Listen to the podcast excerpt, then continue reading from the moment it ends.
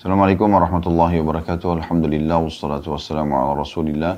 Segala puji dan puja kehadirat Allah Subhanahu wa taala juga salawat dan taslim kepada Nabi besar Muhammad sallallahu alaihi wa ala alihi wa sahbihi wasallam. Kita akan masuk teman-teman sekalian, semoga Allah SWT berkahi hadis pada waktu kita ini atau kesempatan kita kali ini. Dan eh, kurang lebih hadisnya nomor 554 sampai beberapa hadis yang Allah mudahkan nantinya untuk kita selesaikan dalam bab ini. Kita masuk masuk hadis nomor 554. Berbunyi dari Abu Hurairah radhiyallahu anhu bahwa Rasulullah sallallahu alaihi wasallam bersabda Allah Subhanahu wa taala berfirman, "Anfik ya bena Adam, yunfik alik." Wahai anak Adam, berinfaklah niscaya kamu akan diberi gantinya. Wahai anak Adam, berinfaklah niscaya kamu pasti akan diberi gantinya. Hadis ini diriwayatkan oleh Bukhari dan Muslim. Hadis ini teman-teman sekalian penekanan dan juga memastikan bahwasanya setiap orang di antara kita tidak boleh ragu sedikit pun kalau dia berinfak di dalam Allah pasti akan diganti. Ini janji dari Allah Subhanahu wa taala pencipta langit dan bumi. dan juga Allah Subhanahu wa taala perintahkan Nabi Muhammad SAW manusia terbaik dan paling jujur menyampaikan kepada kita semua. Coba resep ini teman-teman sekalian. Wahai anak Adam, wahai manusia, berinfak pasti akan digantikan untukmu. Lalu kenapa kita tidak berinfak? Kalau Anda mengatakan, saya sudah berinfak Ustaz. Baik. Pernahkah Anda berpikir untuk meningkatkan kualitas dan kuantitasnya? Maksudnya, kalau tadinya kita hanya mengeluarkan makanan sisa, sekarang bisa nggak kita tingkatkan kualitasnya kepada makanan yang baru, bukan sisa misalnya.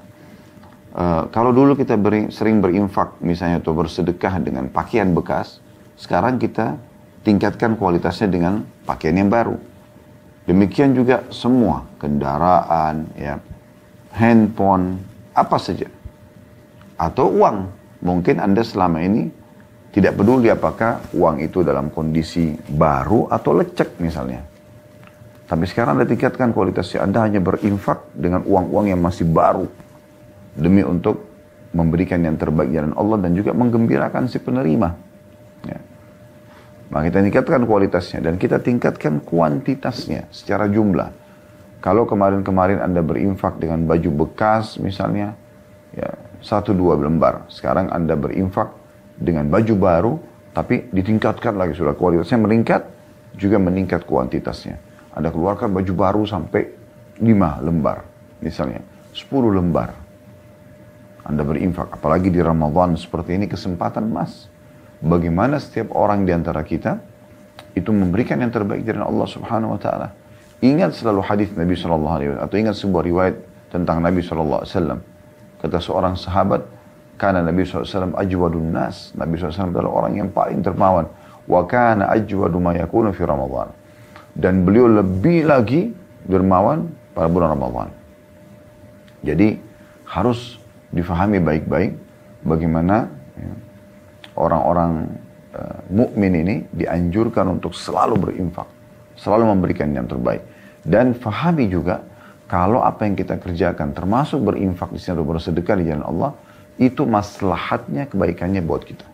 Kembali kepada kita. Kita yang mendapatkan manfaat di situ.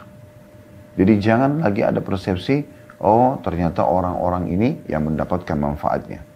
Maksudnya orang-orang miskin itu. Sehingga selalu kita kesannya tanda kutip ya, mencibir orang yang mengemis misalnya. Padahal sebenarnya Islam tidak mengajarkan itu. Islam mengajarkan justru kita yang butuh pada para orang-orang miskin itu. Ingat statement para ulama salah. Di antara mereka yang mengatakan pada saat orang miskin perlu mengambil sedekah mereka lalu pergi. Lihatlah orang-orang ini telah membawa amal soleh kita ketimbangan amal kita tanpa upah sedikit pun. Apa makna perkataannya? Kalau misalnya diinfakkan 100 juta rupiah, misal contoh. 10 juta rupiah, 1 juta rupiah, 100 ribu rupiah, berapa saja kita keluarkan kepada fakir miskin. Maka sebenarnya dalam pandangan agama, orang itu sedang membawa ketimbangan amal soleh kita. Walaupun secara kasat mata, dia sedang memakai atau mendapatkan apa yang kita sedang berikan. Mungkin dia menikmati dengan uang, misalnya dia membeli makanan, dia membeli pakaian, dia membayar uh, kontrakannya atau sewanya, uh, sewa tempat tinggalnya, uh, atau apalah membiayai rumah sakit anaknya dan seterusnya. Tapi dia pakai kebutuhan dunia. Cuman kita akan mendapatkan nilai yang sama bahkan berlipat-lipat ganda nanti di akhirat. Jadi harus ini yang kita tanamkan sebagai persepsi kita.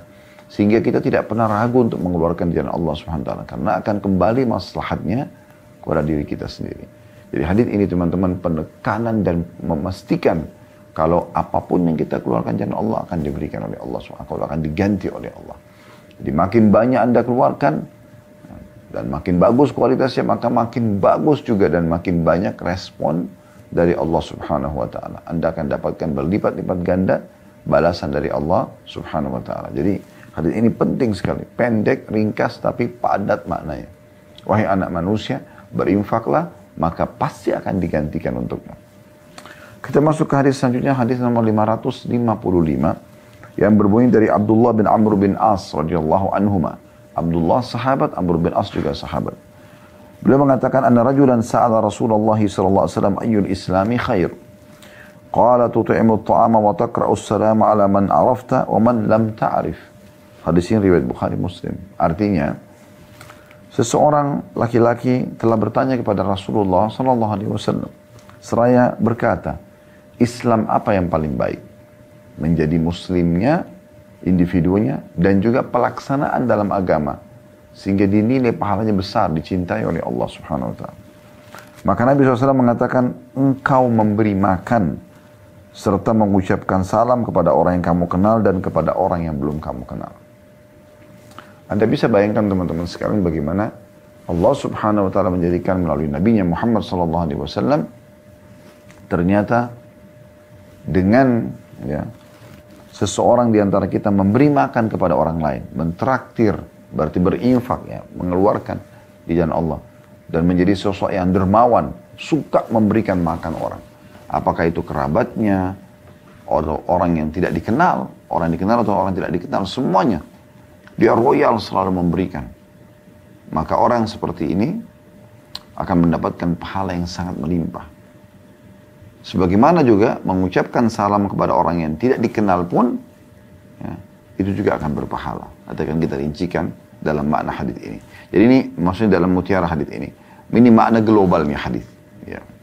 Dari sini kita ambil pelajaran teman-teman sekalian.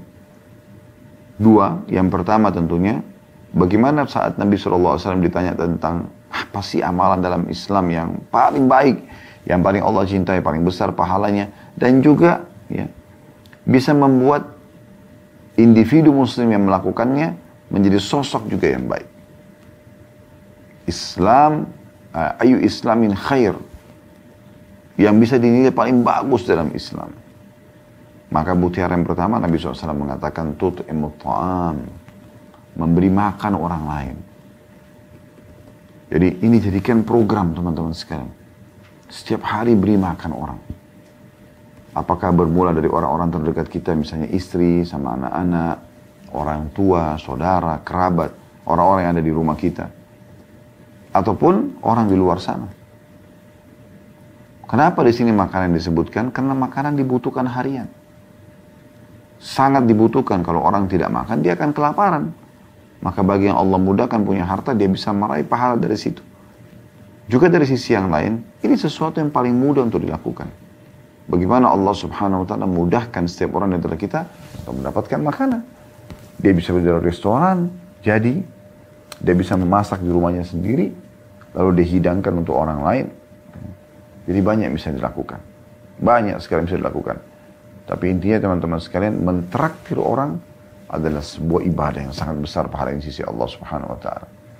Dia makan makanan tersebut, kemudian dia menjadi kuat dalam beribadah, Anda panen pahala. Anda panen pahala apalagi kalau yang makan itu adalah orang-orang yang bertakwa kepada Allah Subhanahu wa taala. Kayak sekarang orang pada berlomba-lomba ibadah kepada Allah di Ramadan, Anda berikan mereka buka puasa, itu luar biasa pahalanya. Ya, partisipasi semampu Anda. Tapi ingat, makin baik kita berikan jalan Allah, maka makin baik juga respon dan pengembalian dari Allah Subhanahu wa taala. Kemudian selanjutnya, mutiara yang kedua dari hadis adalah engkau mengucapkan salam kepada orang yang kau kenal dan engkau tidak kenal. Di sini kalau kita tarik makna hadis sebenarnya di awal juga itu engkau memberikan makan maksudnya kepada orang yang kau kenal dan kau tidak kenal. Karena bukan hanya orang yang dikenal saja diberikan makan. Tapi mutiara yang kedua adalah masalah salam. Dan salam ini dianjurkan sekali untuk dibacakan lengkap. Assalamualaikum warahmatullahi wabarakatuh. Memang begitu perintah. Assalamualaikum warahmatullahi wabarakatuh. Assalam atau Assalamualaikum artinya semoga keselamatan dunia akhirat selalu bersamamu. Warahmatullah dan juga rahmat Allah artinya rezeki Allah wabarakatuh dan keberkahan selalu bersamamu. Kita bisa bayangkan teman-teman kalau orang tua rutin dalam satu hari setiap ketemu anaknya mengucapkan salam.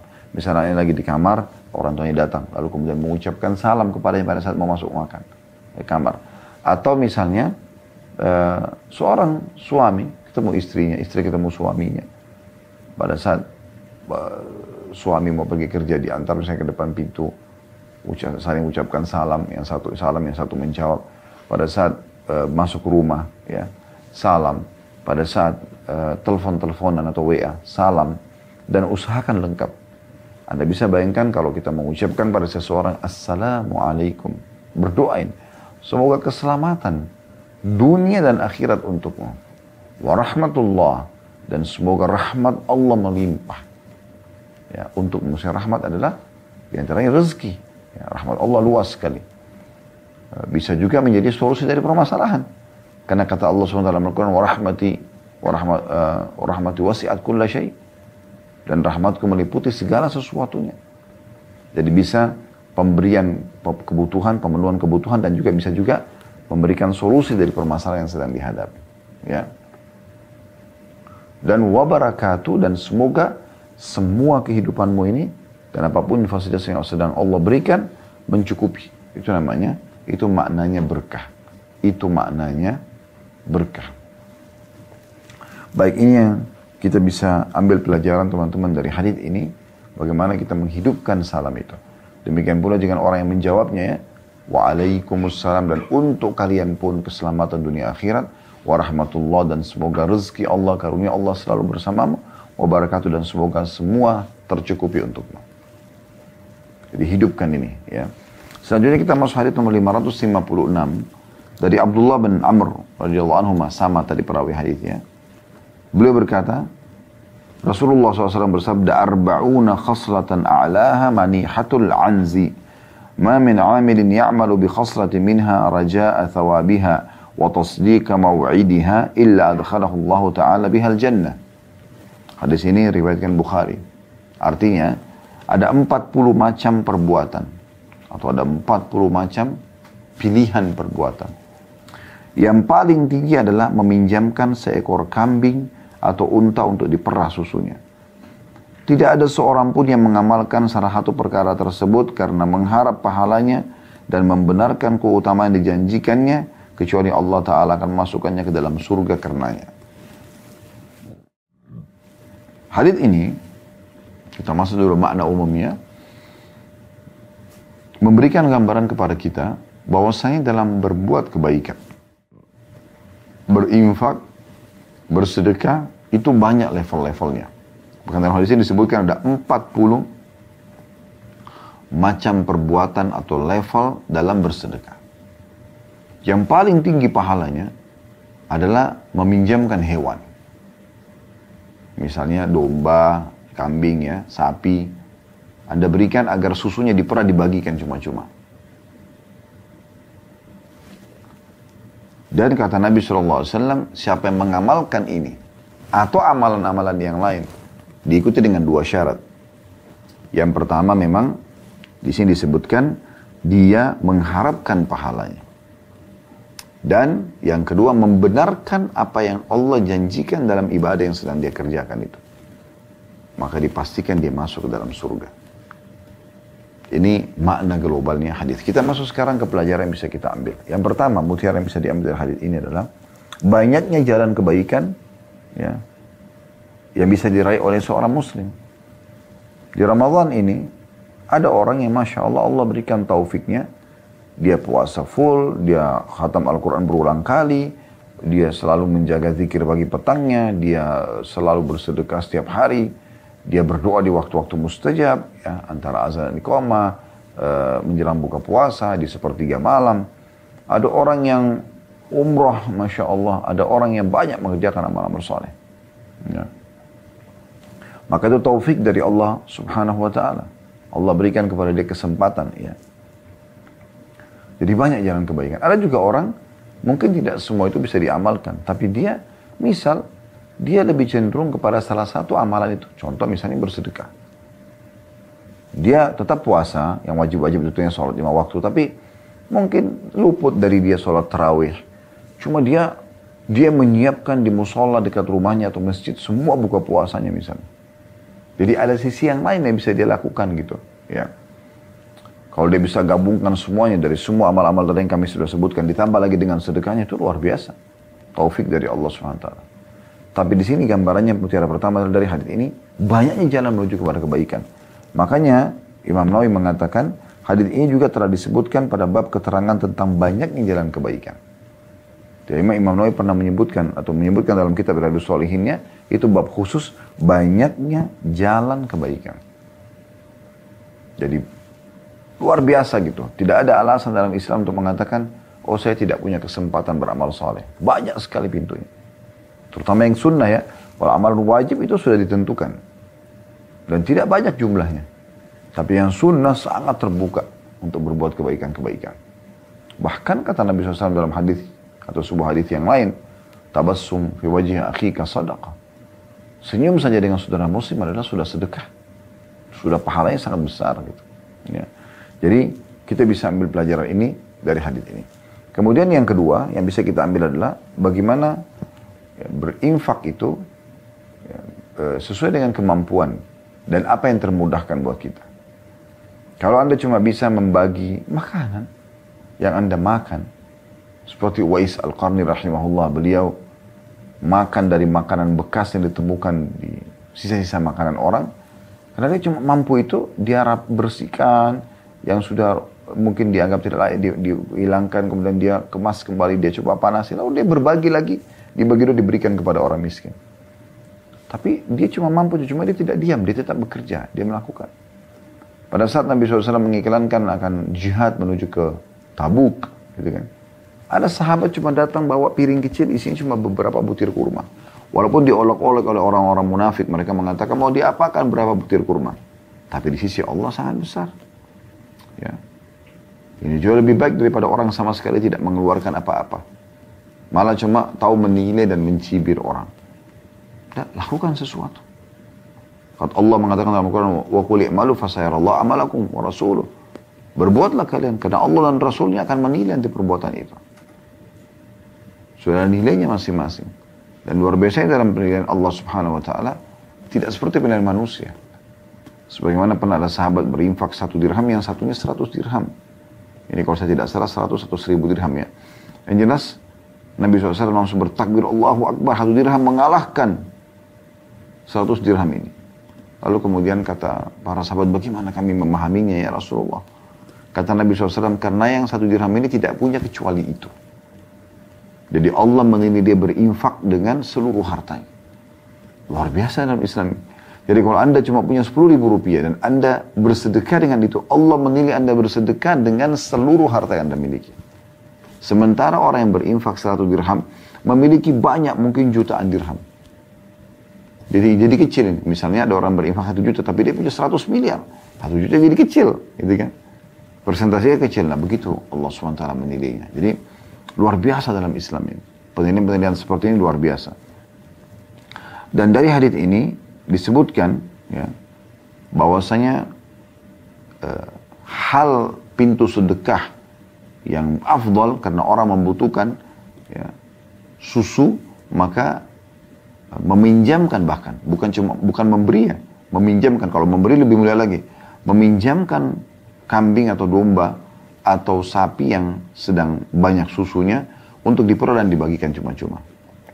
Kalau Anda sekarang ya, mungkin tidak bisa punya kambing atau sapi misalnya tidak punya peternakan, Anda beli susu. Kita ambil esensi dari hadis gitu kan. Anda beli susu yang sudah jadi, Anda bagikan susu itu. Dan ini juga disinggung oleh Nabi SAW tentang masalah pahala membuka puasakan orang. Dalam hadis yang masyhur tentang Kata Nabi SAW, siapa yang membuka puasa kan orang yang puasa maka dia akan dapat pahala seperti orang yang dibuka puasakan tanpa mengurangi sedikit pun dari pahala orang yang dibuka puasakan itu. Lalu ada sahabat mengatakan, ya Rasulullah tidak semua orang bisa lakukan ini. Pikiran mereka pasti banyak ini yang harus disiapkan. Makanan jadi segala macam gitu. Besar biayanya.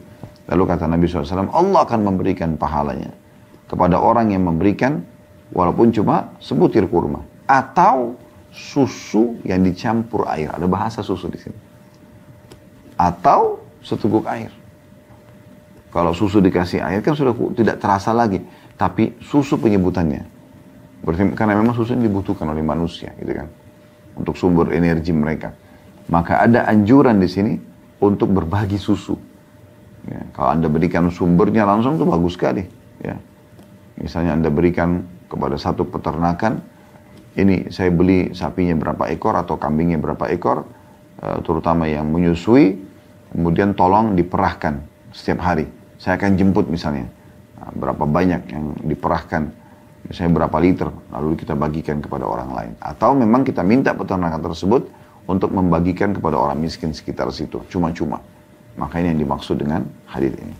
Kemudian pelajaran yang ketiga yang bisa kita ambil ya dari hadis ini yaitu tentang masalah kaidah dasar dalam penerimaan amal yaitu kita mengharap pahalanya atau ikhlas karena Allah Subhanahu wa taala dan ya, yakin atau membenarkan keutamaan yang dijanjikan. Jadi tidak boleh ragu, apakah saya kalau berinfak nanti Allah akan ganti? Pasti. Nggak boleh ragu. Apakah saya kalau sholat, puasa, berzikir, berdoa, apa saja Anda hadir dalam majelis ilmu seperti ini. Allah akan berikan saya balasan pahala. Jawabannya iya. Pasti nggak boleh ragu. Apakah nanti saya kalau mati saya masuk surga? Iya, pasti. Itu pondasi dasar setiap muslim dalam kehidupan mereka. Yaitu keyakinan dalam apa yang Allah janjikan. Makanya anda dengarkan hadis-hadis yang banyak disampaikan oleh para ulama kita, para kiai kita, para dai kita di Ramadan ini. Sabda Nabi SAW, Man sama Ramadana imanan wahtisaba gufir lahu ma min. Siapa yang puasa Ramadan karena keimanan, mirip dengan ini dari hadisnya, dan mengharapkan pahalanya. Maka dibersihkan dosanya yang telah lalu. Tentang sholat tarawih, man qama Ramadana imanan wahtisaba gufir lahu ma min. Siapa yang mendirikan malam Ramadan, tarawih atau sholat tahajudnya, karena keimanan. Nah, di sini ya. Dan mengharapkan pahalanya, maka dibersihkan dosa-dosa yang telah lalu. Sekarang kita sedang mengejar 10 terakhir terakhir 10 terakhir Ramadan dalam Lailatul Qadar, malam Lailatul Qadar, malam lebih baik daripada seribu bulan. Semoga Allah berikan kita, mudahkan pun kita meraihnya dan juga beramal soleh di dalamnya. Allahumma amin. Dan Lailatul Qadar yang banyak ke depan, maksimal yang Allah berikan kepada kita. Maka Nabi SAW mengatakan, Man qama laylatul qadri imanan wa ihtisaba, ghufirullah ma taqaddama min dhanbi. Siapa yang mendirikan malam Lailatul Qadar karena keimanan, diulangi lagi. Dan ya, mengharapkan pahalanya. Yakin dengan janji-janjinya. Maka dibersihkan dosa yang telah lalu. Jadi ini kaidah dasar dalam masalah ibadah. Nggak boleh ragu tentang apa Allah janjikan. Bahkan bagian hal yang menyempurnakan ibadah tersebut, kita yakin apa yang Allah janjikan dalam ibadah tersebut. Sebagaimana juga dari sisi, sisi yang lain, tidak boleh kita ragu terhadap hukuman Allah bagi orang-orang yang melanggar. Nah ini poin penting. Dan Ramadan mendidik kita untuk itu teman-teman sekalian. Mendidik kita agar menjadi orang yang bertakwa. Orang yang patuh kepada Allah. Orang yang selalu mengerjakan ketaatan dan meninggalkan larangan. Dan kita berlomba-lomba beramal soleh karena kita yakin akan ada balasannya. Kalau tidak maka orang tidak berpuasa. Orang tidak akan sholat terawih. Orang tidak akan berdoa. Orang tidak akan bersedekah. Orang tidak akan baca Quran dan seterusnya. Jadi ini kaidah dasar. Oleh karena itu tidak boleh ada keraguan sedikit pun. Perhatikan kata-kata yang Nabi SAW sini. Watasdiqa maw'idiha. Dan membenarkan keutamaan yang dijanjikan. Sebagaimana juga tadi saya katakan, orang-orang yang berbuat dosa juga ya kita tidak boleh ragu dengan hukuman yang bisa menimpa mereka. Baik teman-teman sekalian, kita akan coba masuk hadis selanjutnya, hadis nomor 557 yang berbunyi dari Abu Umama Sudai bin Ajlan radhiyallahu anhu. Beliau berkata, Rasulullah SAW bersabda, Ya bena Adam, innaka an tabdhulal fadla khairun laka wa an tumsikaha syarrun laka wa la tulamu ala kafafin wabda biman ta'ul wal yadul ulya khairun minal, minal yadis sufla.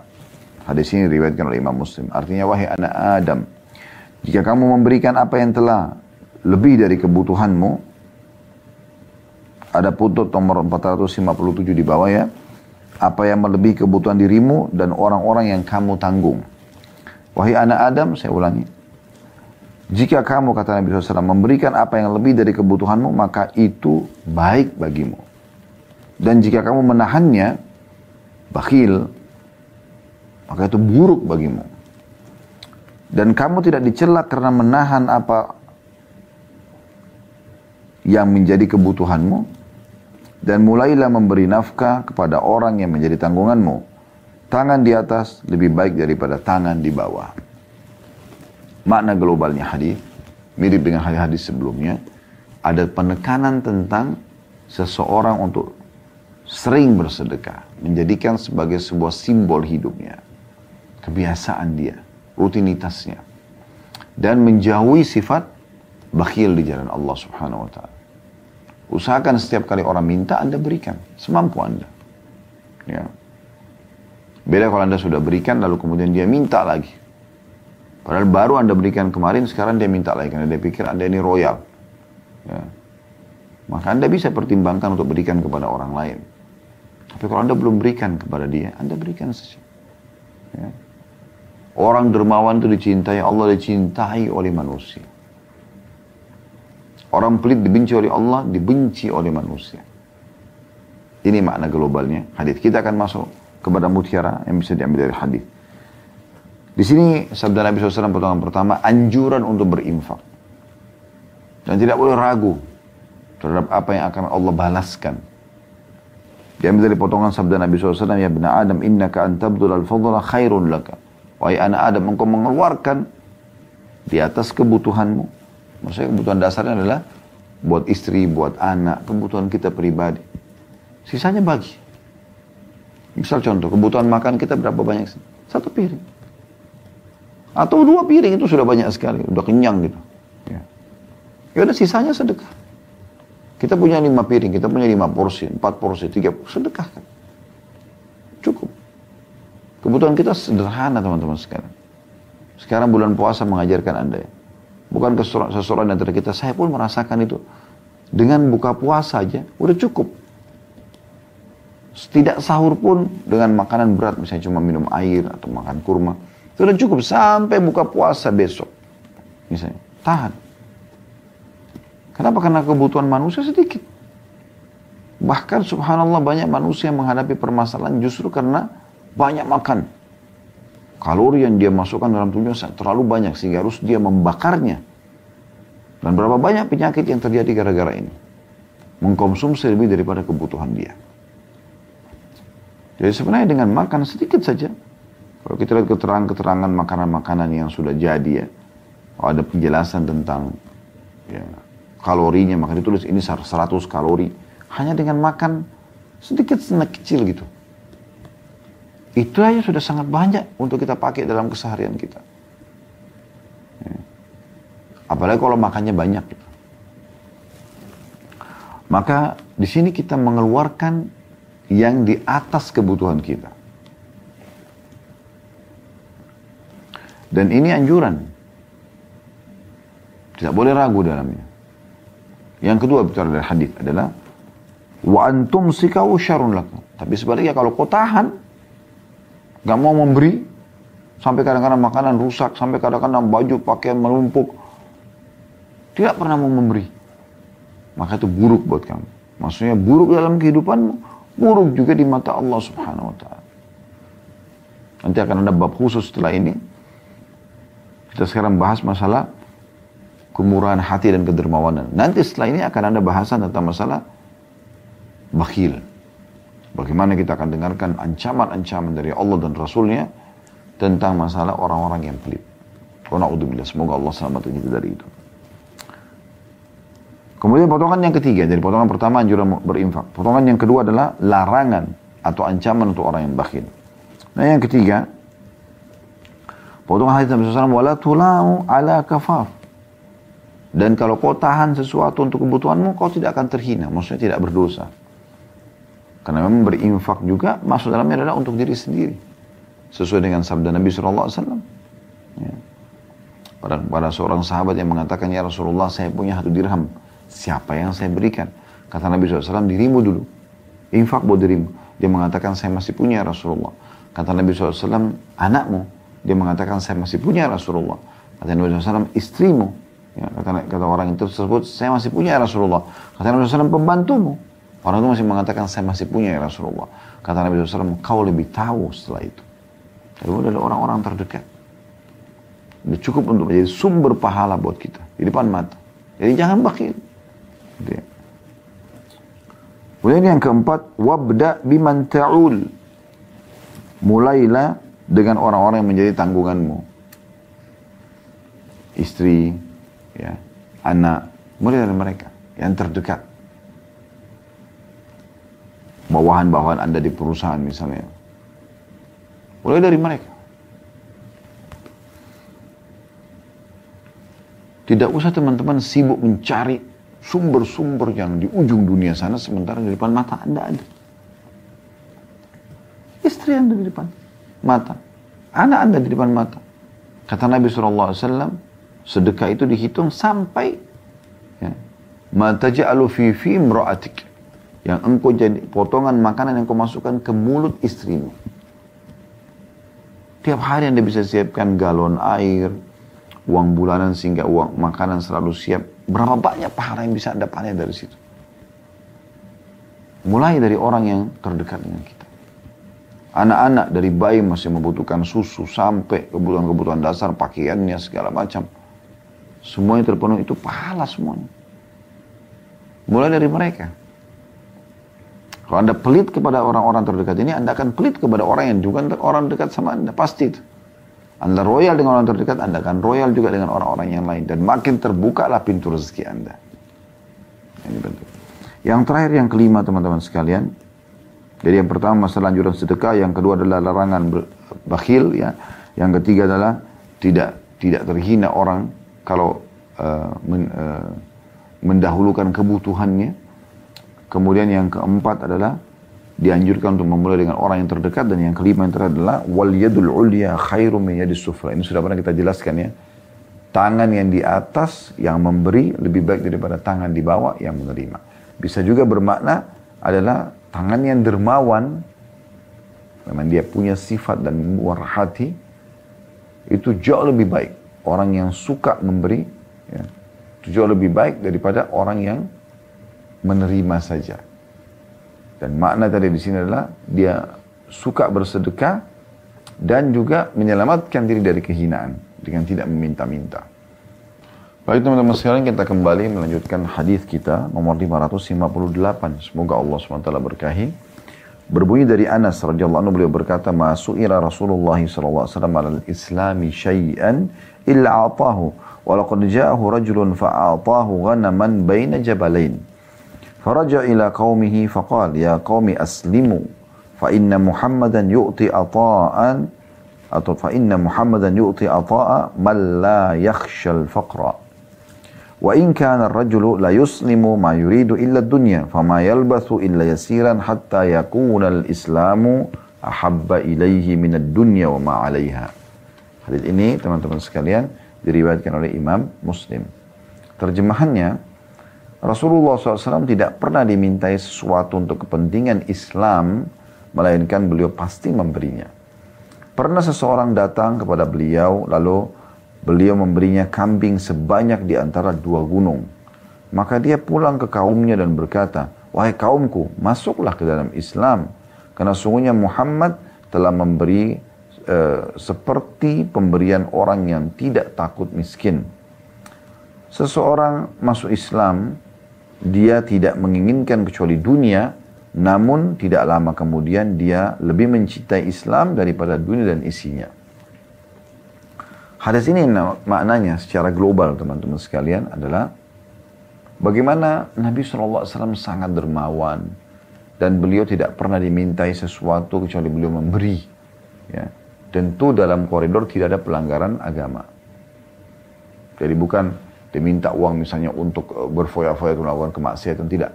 Jadi untuk kebaikan, beliau selalu memberi. Sampai-sampai diberikan contoh dalam riwayat ini, pernah ada seseorang datang dan meminta sesuatu kepada Nabi SAW. Ini tepatnya terjadi di Perang Hunain. Ya. Setelah pembebasan kota Mekah, banyak sekali harta rampasan perang. Ya, dari pasukan suku Hawazin yang meninggalkan hartanya banyak sekali. Ya. Uh, apa domba-domba kambing mereka, unta mereka, banyak sekali. Ada seseorang datang lalu mengatakan, Wahai Muhammad berikan kepada saya kambing. Dia minta satu ekor kambing. Maka Nabi SAW tersenyum sambil menunjuk ada kambing banyak sekali berada di antara dua gunung. Ini menunjukkan bagaimana banyaknya kambing itu ya. Tidak disebutkan jumlahnya tapi banyak. Semuanya kata Nabi SAW. Apakah kau lihat kambing-kambing itu? Orang ini mengatakan iya. Kata Nabi SAW ambil semuanya. Semuanya dikasih. Bukan satu ekor, orang ini cuma minta satu ekor saja. Dan ini ciri khas seorang muslim. Dia tidak perhitungan jalan Allah. Bukan berarti orang minta seribu rupiah, dia kasih seribu rupiah saja. Tidak. Seorang muslim lebih daripada itu berikan kesempatan. Ini dua ribu dari saya, ini lima ribu dari saya, ini sepuluh ribu dari saya. Dia beri lebih. Dan itu sangat luar biasa dianjurkan dalam agama Islam. Nabi SAW mengatakan ambillah itu. Orang ini saking takutnya, khawatir ini adalah tidak benar. Dalam buku-buku sejarah dikatakan, maka dia pun jalan sambil melihat kiri kanan. Dan dia kaget karena para sahabat Nabi memberikan dia jalan. Dia pikir pasti akan ada yang menahannya gitu. Pikiran dia karena orang ini belum masuk Islam waktu itu. Maka dia pun jalan sampai ke gunung eh, kambing-kambing tersebut lalu dia giring semuanya, nggak ada satupun orang yang menahannya. Dia heran. Ini agama apa ini? Tanpa banyak nunggu. Dia langsung datang kepada kaum lalu diteriak dengan suara keras. Wahai kaumku, masuk Islam. Masuk ke agamanya Muhammad. Karena sungguhnya ajaran Muhammad mengajarkan agar tidak miskin. Agar tidak miskin. Tidak mungkin kalau setiap muslim saling bersedekah. Mau miskin dari mana ini? Karena selalu ada orang mau bantu. Saling membantu gitu. Mengejar pahala. Dan Kata Nabi SAW, seseorang mungkin dia masuk Islam awalnya karena dunia, karena digiurkan dengan pemberian seperti ini, termasuk misalnya zakat bisa dikeluarkan ya, dengan uh, atau untuk orang-orang yang mu'allaf yang baru masuk Islam atau ya akan masuk Islam. Lalu setelah itu dia berjalan waktu kepada Islam, Islam mengajarkan di dalam ajarannya, itu kan, nanti dia akan lebih mencintai Islam daripada dunia itu. Artinya, nanti dia tidak akan peduli lagi dengan hal-hal seperti ini. Itu di awal saja. Nah ini makna globalnya riwayat ini. Kita ambil pelajarannya teman-teman sekalian. Pelajaran yang pertama dari hadis ini adalah bagaimana dermawannya Nabi Muhammad SAW. Dia ambil dari potongan hadis Rasulullah SAW tidak pernah dimintai sesuatu untuk kepentingan Islam, mereka beliau pasti, melainkan beliau pasti memberikan. Ini berarti dermawannya beliau, Sallallahu Alaihi Wasallam. Ya. Ini sudah umum, kita sudah tahu semua sifat beliau. Tapi tinggal bagaimana sebagai seorang muslim dan muslimah kita praktikin apa yang merupakan ciri khas baginda Nabi SAW ini.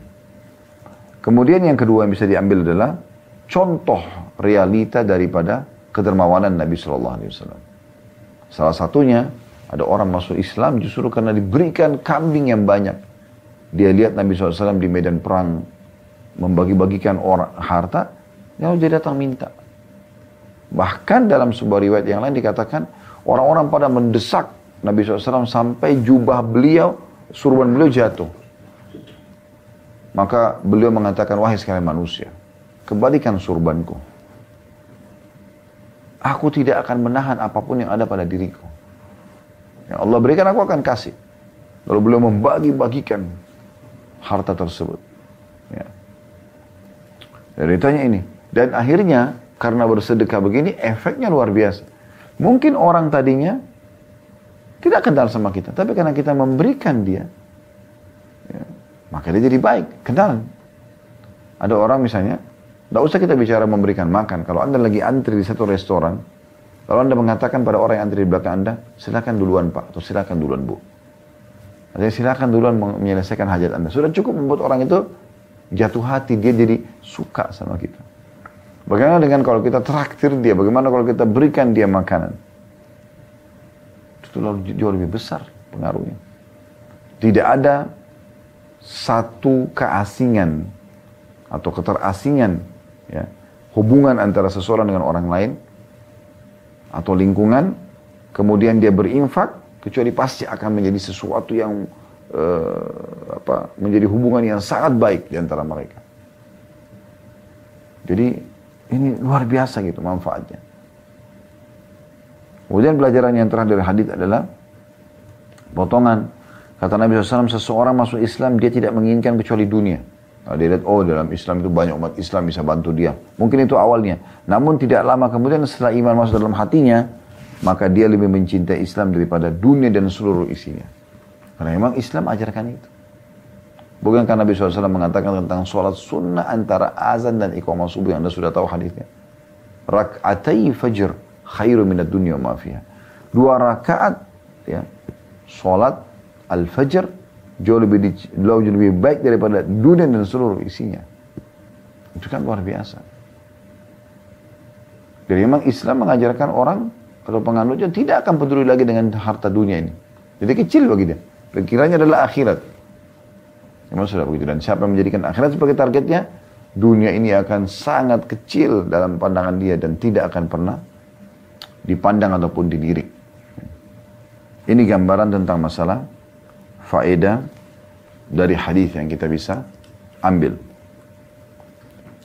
Kita akan masuk ke hadis terakhir yang kita pelajari pada kesempatan ini insya Allah. Hadis nomor 559 dari Umar radhiyallahu anhu. Beliau berkata, "Qasama Rasulullah sallallahu alaihi wasallam qasman. Fakultu ya Rasulullah, la ghaira haula'i kanu ahaqqa bihi minhum." Qala innahum khayyaruni an yas'aluni bil fuhshi au ayyubakhiluni falastu bibakhil. Hadis ini riwayat Muslim. Artinya Rasulullah SAW telah membagi dengan sesuatu dengan suatu cara pembagian. Maka saya katakan kata Umar radhiyallahu anhu, wahai Rasulullah, bukankah orang-orang selain mereka lebih berhak daripada mereka? Maka beliau SAW menjawab, sungguh mereka ini orang-orang yang aku berikan barusan, itu telah memaksaku memilih mereka meminta kepadaku dengan paksa atau mereka akan menganggapku bakhil atau pelit padahal aku bukanlah orang yang bakhil. Ini hadis ini hadis sahih riwayat Muslim. Ini hadis terakhir yang kita bahas pada kesempatan ini dan kita coba akan bacakan pertanyaan yang masuk insya Allah uh, dari hadis-hadis yang sudah kita pelajari. Secara umum makna hadis ini atau riwayat ini kata Umar dan Rasulullah SAW punya cara pembagian sendiri. Maksudnya apa? Ini sejalan dengan hadis yang sebelumnya ya. Sejalan dengan hadis-hadis yang sebelumnya. Maksudnya Nabi SAW tidak pernah menolak kalau orang datang minta. Kalau umumnya orang kan suka nolak kalau orang minta. Tapi ini tidak. Beliau SAW selalu memberi dan Umar masih melihat ini satu pemberian yang luar biasa gitu. Yang mungkin tidak semua orang miliki. Tapi Nabi SAW berikan gambaran. Dan di dalam hadis ini diberikan gambaran umum sampai Nabi mengatakan ya Rasulullah. Ini orang-orang yang baru minta, kata Umar, ini orang yang baru minta, Anda baru berikan. Ada orang yang lebih berhak ya Rasulullah. Ada orang yang lebih miskin, ada yang lebih susah gitu. Kata Nabi SAW, apa yang saya harus lakukan? Mereka datang meminta dengan cara paksa. Dan tidak mungkin mereka tidak aku berikan. Karena kalau aku tidak berikan berarti aku dihitung pelit. Sementara aku ini bukanlah orang yang pelit. Nah, dari sini kita ambil pelajaran. Yang pertama adalah Eh, tuntunan Nabi SAW kepada setiap muslim dan muslimah bagaimana mereka harus mengatur sedekah mereka. Bagaimana mereka harus mengatur sedekah mereka. Yaitu dengan cara memberikan apa yang mereka miliki semampu mereka. Tentu ada hubungannya dengan hadis sebelumnya, yaitu dengan mendahulukan kebutuhan dasarnya. Ya. Atau kebutuhan dia kemudian dia bersedekah. Jadi memang selalu sedekah, sedekah, sedekah. Berikan, keluarkan jalan Allah. Kemudian yang kedua, adalah bagaimana di dalam Islam walaupun yang minta kepada kita ini orang mampu tapi dia minta kita berikan. Maksud dalam makna hadis yang sudah kita bahas pada Hadis-hadis sebelumnya, yadul ulia khairum yadis sufla. Tangan yang memberi, yang suka menyelamatkan diri daripada meminta-minta, tapi dia malah memberi, itu lebih baik daripada tangan di bawah yang selalu meminta dan mengemis. Ya. Dan sudah kita jelaskan kalau ada orang kaya, orang mampu tapi mengemis, ya, meminta, maka itu seperti bara api yang dia makan. Gitu kan. Sudah kita jelaskan dalam pertemuan yang lalu hadis-hadisnya. Gitu. Kemudian yang terakhir dari hadis ini pelajarannya adalah bagaimana Nabi Wasallam ya, sangat dermawan dan membenci kebakilan atau sifat pelit. Sampai kalau ada orang minta secara paksa, beliau tidak tolak. Biasa kan kita misalnya ada orang datang minta, kemudian dia dengan cara paksa. Kita mengatakan, kok maksa sih? Gitu misalnya contoh. Nabi SAW tidak peduli dengan permintaan mereka. Baik dia minta baik-baik atau cara paksa, Nabi tetap berikan. Dan Nabi mengatakan, daripada mereka memaksakan aku untuk pelit, maka aku bukan orang yang pelit. Tapi aku berikan.